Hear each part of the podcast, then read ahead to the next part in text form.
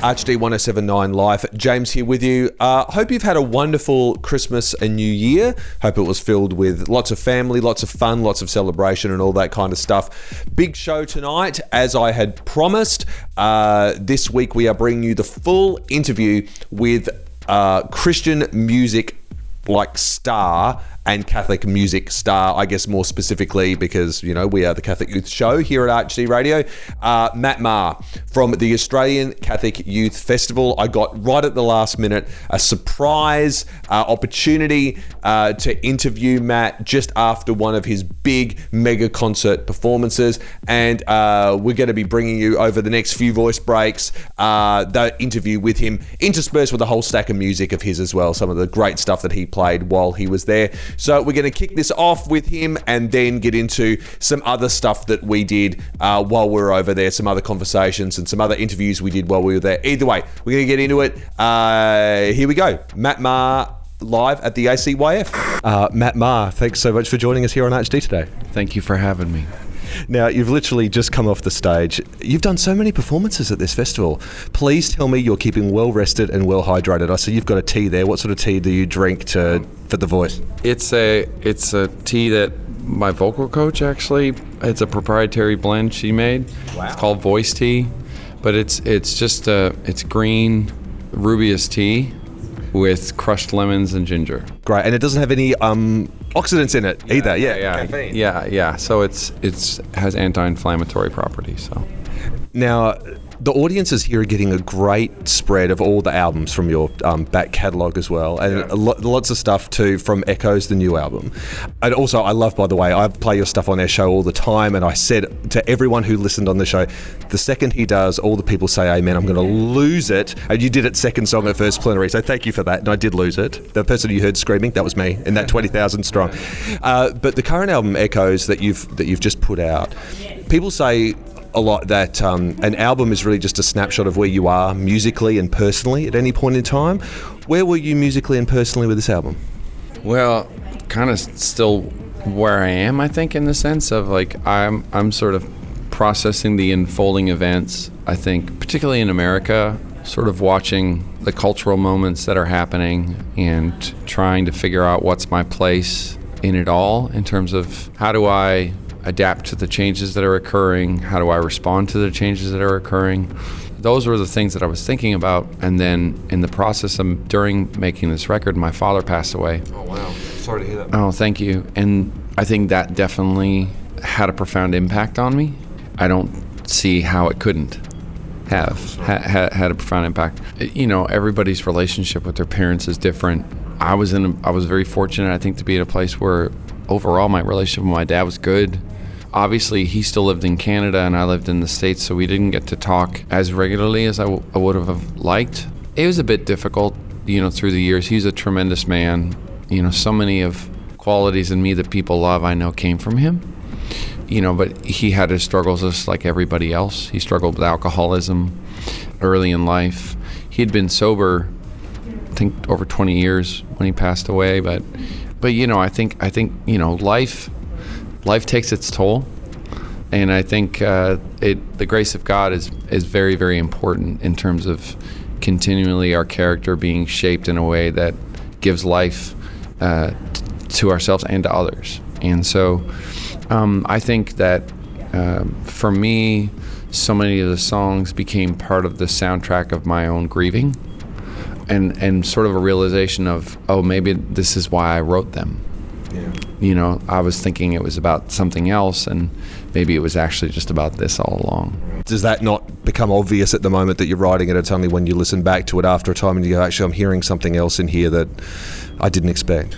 I think definitely. You know, I always say that the process of writing a song is the is really a lot of when I feel like God ministers to me personally, but then every time I sing it, it brings me back to that place, but then it also speaks, you know, new things and opens new horizons, uh, new possibilities uh, in terms of my own interior life.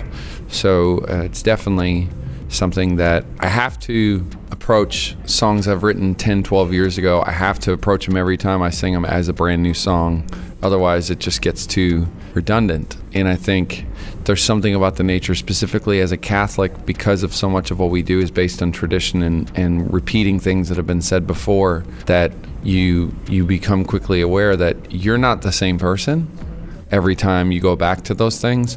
So they're, they're always new. Arch D Radio on one oh seven point nine Life. Now, you've done so much work in your career, not just in the in the in the Catholic world, and uh, I mean, we we could talk about your musical career for like four hours. We don't have that time; we've only got ten minutes. But you've spent a huge amount of your career working broadly in more um, ecumenical Christian areas, and you've become, you know, such a, a well-known artist in that area as well. What has working in those areas done for you as your faith journey as a Catholic? Um, I think it's definitely expanded my understanding and my. my compassion for ecumenism and for specifically Jesus's heart for ecumenism. You know, um, prior to the beginning of the Paschal Mystery, which is Jesus's passion, death, and resurrection, there's a whole chapter of John's Gospel dedicated to a prayer that he prays after the Passover meal, which is considered one of the high priestly prayers, but he prays for unity. And um, and I, for me, it was a, it's been a twelve-year endeavor now of my heart realizing I didn't really care about it, unity, before. I was very content in my Catholicity, and I think with the uh, election of Pope Francis, it was a it was a real affirmation for me in terms of, I think God gave Peter a heart for unity as well, specifically the Peter that we have right now. You know, I think that a belief in something like the centrality of the Eucharist, if it doesn't lead to a heart that's open to others and doesn't point you outward, then I often wonder, maybe we're just not receiving it correctly, because um, that's the heart of Jesus. So if the point of receiving something like Eucharist is to change my heart and make it more like Christ, then it should also expand my my desire and my heart for others who are outside this community that I'm part of, that they would feel more welcome and that they would feel uh, more included in the human family. And I, because I think that's the role of the church. You know, I think that's the the role of the church in the world, is to be sort of the connective tissue to all of humanity. Jesus's goal is the reconciliation of all of humanity. It's not just that the church be healthy uh, and be happy uh, as much as it, it is the church in the world helping bringing about the reconciliation that God desires for all of humanity. Arch D Radio. one oh seven point nine Life. First time I saw you perform was on T V at World Youth Day in Rio, Copacabana Beach, yeah. And you were leading uh, leading Eucharistic adoration, and it was this incredible moment. Millions of people, and just you and these amazing singers, this incredible band. And it really made me stop and think at that moment, although it really is all about the Eucharist in that time, I mean, you're leading. You're leading the congregation at that particular point.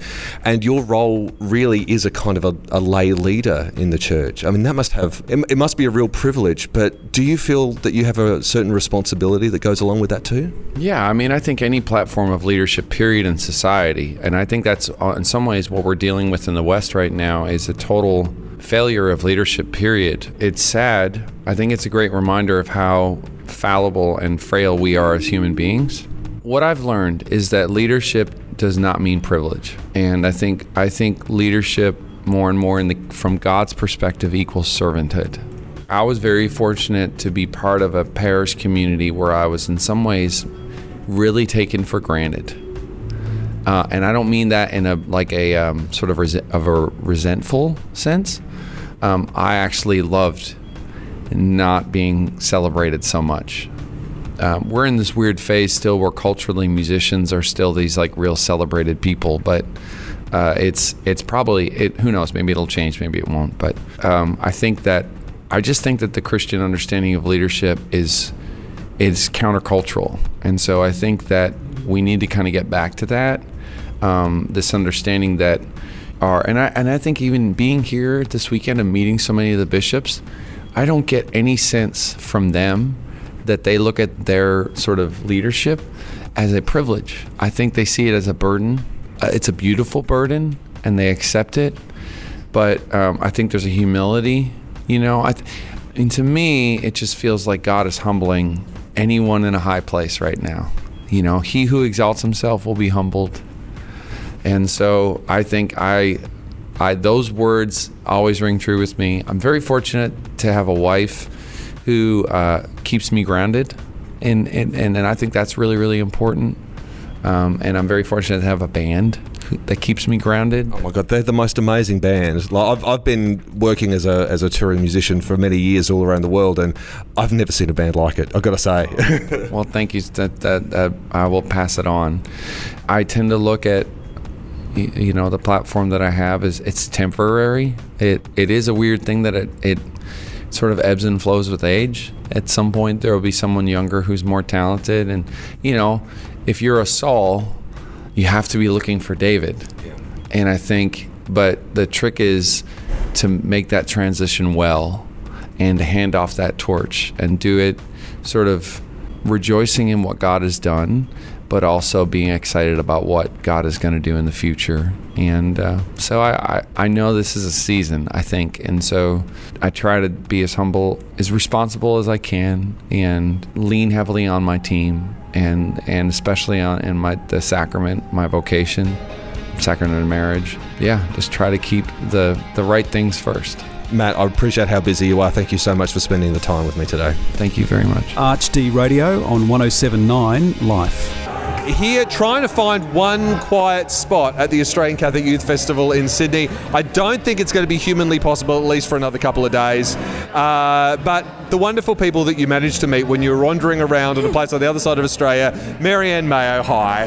Hi, James. It's good to see you here. Did you make it safely? Yes, I did make it safely. Yeah, just good. Staying around the corner and... Uh, Oh, this I'm I can't get over the size of this. It's amazingly festival, huge, isn't it? There's just people everywhere, in a good way. It's good, like, because there are so many people here to celebrate their faith, but you know, just trying to go to the toilet is a bit tricky. Yeah, just those basic things: eating food, going to the bathroom. That's where the real challenges happen. Uh, and I think, and also, look, I'm going to sound like such a heathen Adelaidean here, but different weather, getting used to that, because yesterday we had that blazing hot sun, trying to find a space to get out of the sun. I, of course, didn't bring any sunscreen with me. Oh, sorry, neither did I. And then I think this afternoon, I think we're going to get in for one of those big Sydney mega storms is yep. brewing in. They've had a lot of rain recently, I think, Melbourne and Sydney, so we're uh, going to brace for that, I think. Yeah, the outdoor stage. Peter Beera and uh, Lauren, his wife, are out there to perform a Secret Hill on the outdoor stage. Oh, yeah. But we, like, I'm looking at it now, and it looks like it's buffeting a bit in the wind.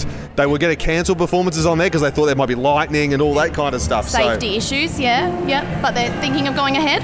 It looks like it. Oh, looks good. like it. So, Very good. so Marianne, we're a couple of days in. Yeah. What are you thinking? How are you feeling about this? Have you ever been to a Catholic event this size before? Um, well, I went to World Youth Day in twenty sixteen in Poland, so that was a lot bigger, but obviously on a national scale or on a local scale, no. No, this is my first big Catholic sort of Australian event, yes. What do you think, what's standing out to you at the moment as things that are that are really great? I'm really enjoying the talks from international speakers especially, so Emily Williams has been amazing. Sorry, Emily Wilson.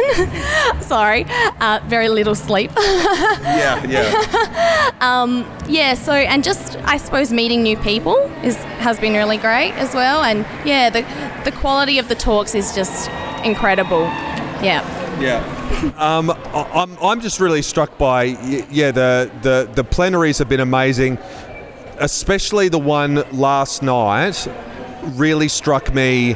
Uh, especially as we went into that, um, uh, uh, Sister Hilda did her talks with the, the yeah. people who'd come from, I guess, backgrounds of disadvantage in yeah. terms of uh, adversity, yeah, adversity uh, physical affliction, yeah. physical disabilities and yeah. things like that. That was really amazing. Uh, she led from there into... Uh, an amazing uh, talk about Lectio Divina, about prayer, yep. which felt amazing. Really? You could have heard a pin drop in the room. Mm-hmm. And then Matt Maher just came out and did a, a praise and worship session that was just phenomenal. Better than any yep. other Christian musician I've ever seen in my life. Yeah, he is just on fire, isn't he? He's an amazing performer, he so is. talented. We, we are so lucky yeah. to have him here. So what's remaining for you for the rest of the festival, Marianne? What are you looking forward to?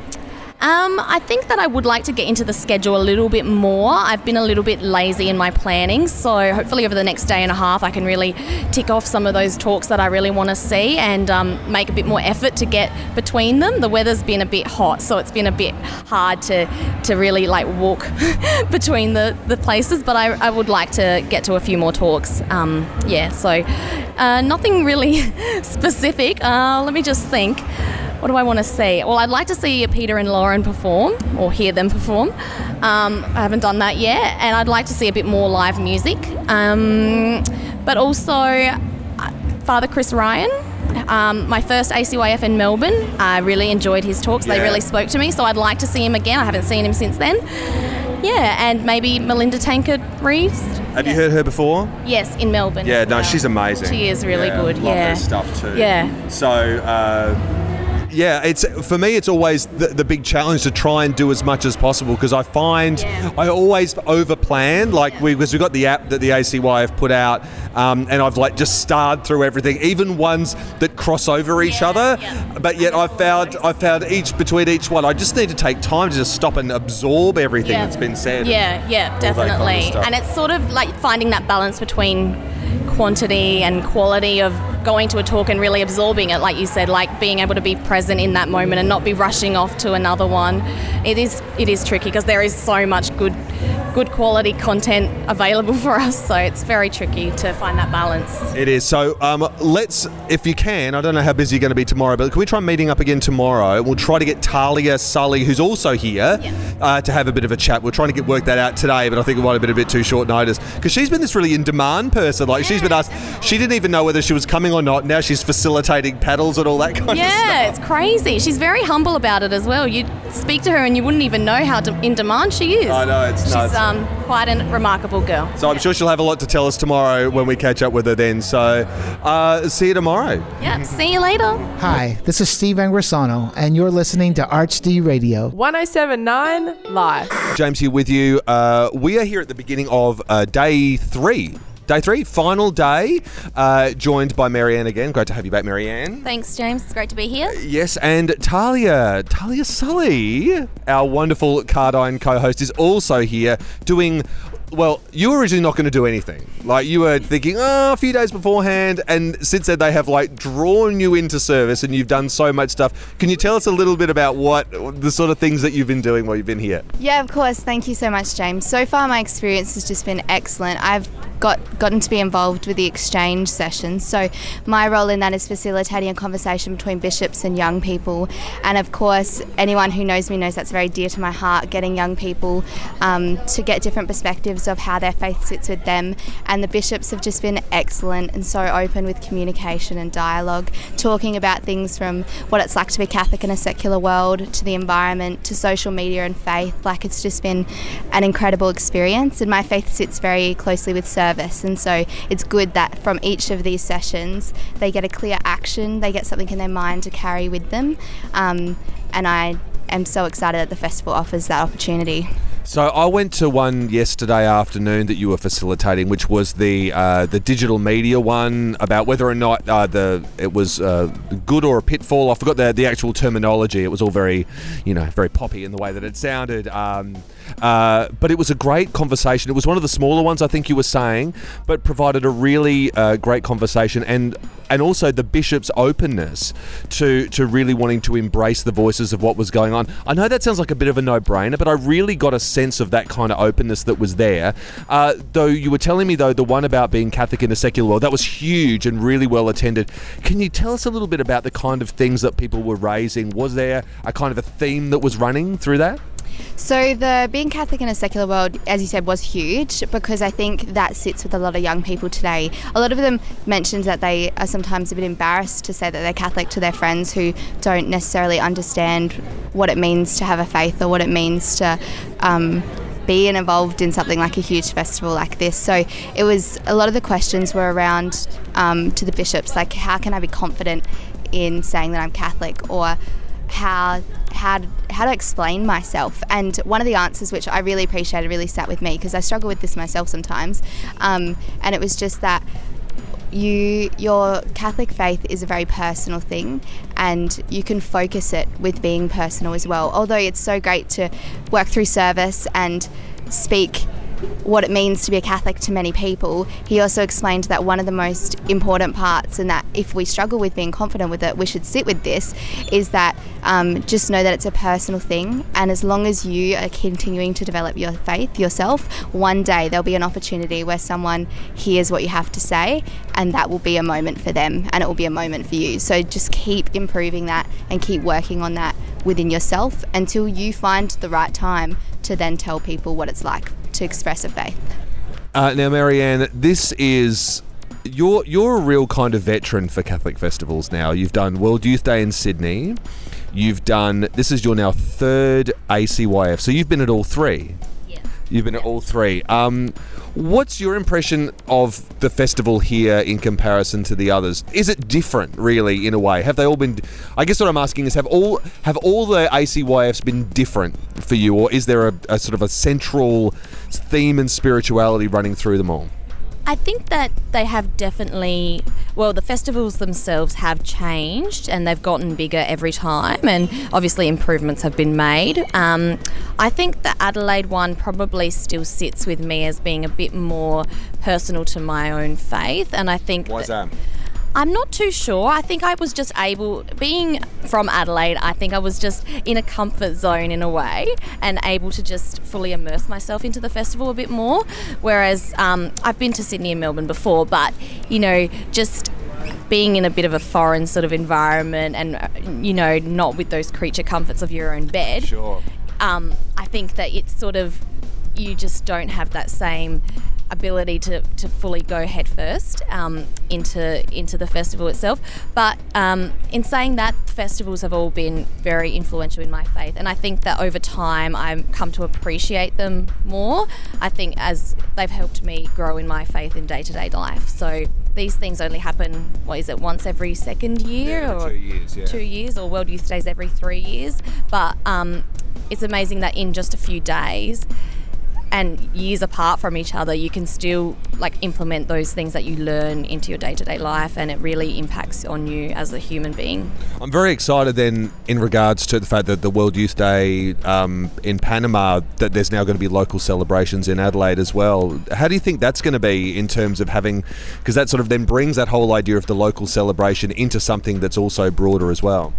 I think that it's a really great idea. I definitely encourage anyone who can go to Panama to go, because being there amongst millions of young people is amazing. But at the same time, for myself personally, I probably won't be able to, just for personal reasons. So having the ability to do that in Adelaide, and to just be able to still feel that, that love and joy of the festival from our own backyard is a really special thing. I think it's really exciting. It's a great idea. Uh, I'm really looking forward to Mass tonight. This is going to be the biggest Mass I've ever been to at the Domain in Sydney. So I think it's because the Carols and Candlelight is tomorrow, so they're setting it all up, but we go in tonight for this big mega concert with Matt Maher and Father Rob Galea, and, and this amazing concert, and then this incredible Mass with the population of Sydney as well. So that's going to be absolutely amazing. So thank you so much, guys. I will catch up with you back in Adelaide, and uh, maybe we can um, debrief a little bit about it then. That'd be great. Thanks, sounds excellent. Thanks. Arch D Radio on one oh seven point nine Life. Ed Sheeran there. You are listening to Arch D one oh seven point nine Life. That's about all we've got time for. Hope you've loved this show uh, from the A C Y F in Sydney. This happened uh, just before Christmas. It was a wonderful uh, experience. If you want to hear some of our previous highlight shows that we've shot, shot that we've recorded from the A C Y F. This is audio, not video, reminding myself. You can jump on and check them out on the podcast, which is available on SoundCloud or iTunes or wherever you get your podcasts. Just look for R H D Radio. It's all there. Lots of photos as well from it too on our Instagram and our Facebook. Just again, look for R H D Radio. We are here every Wednesday night from nine, every Saturday night from ten. Stay tuned to one oh seven point nine Live for more of your music. We will see you in a few days. Have a great night. Have a good one.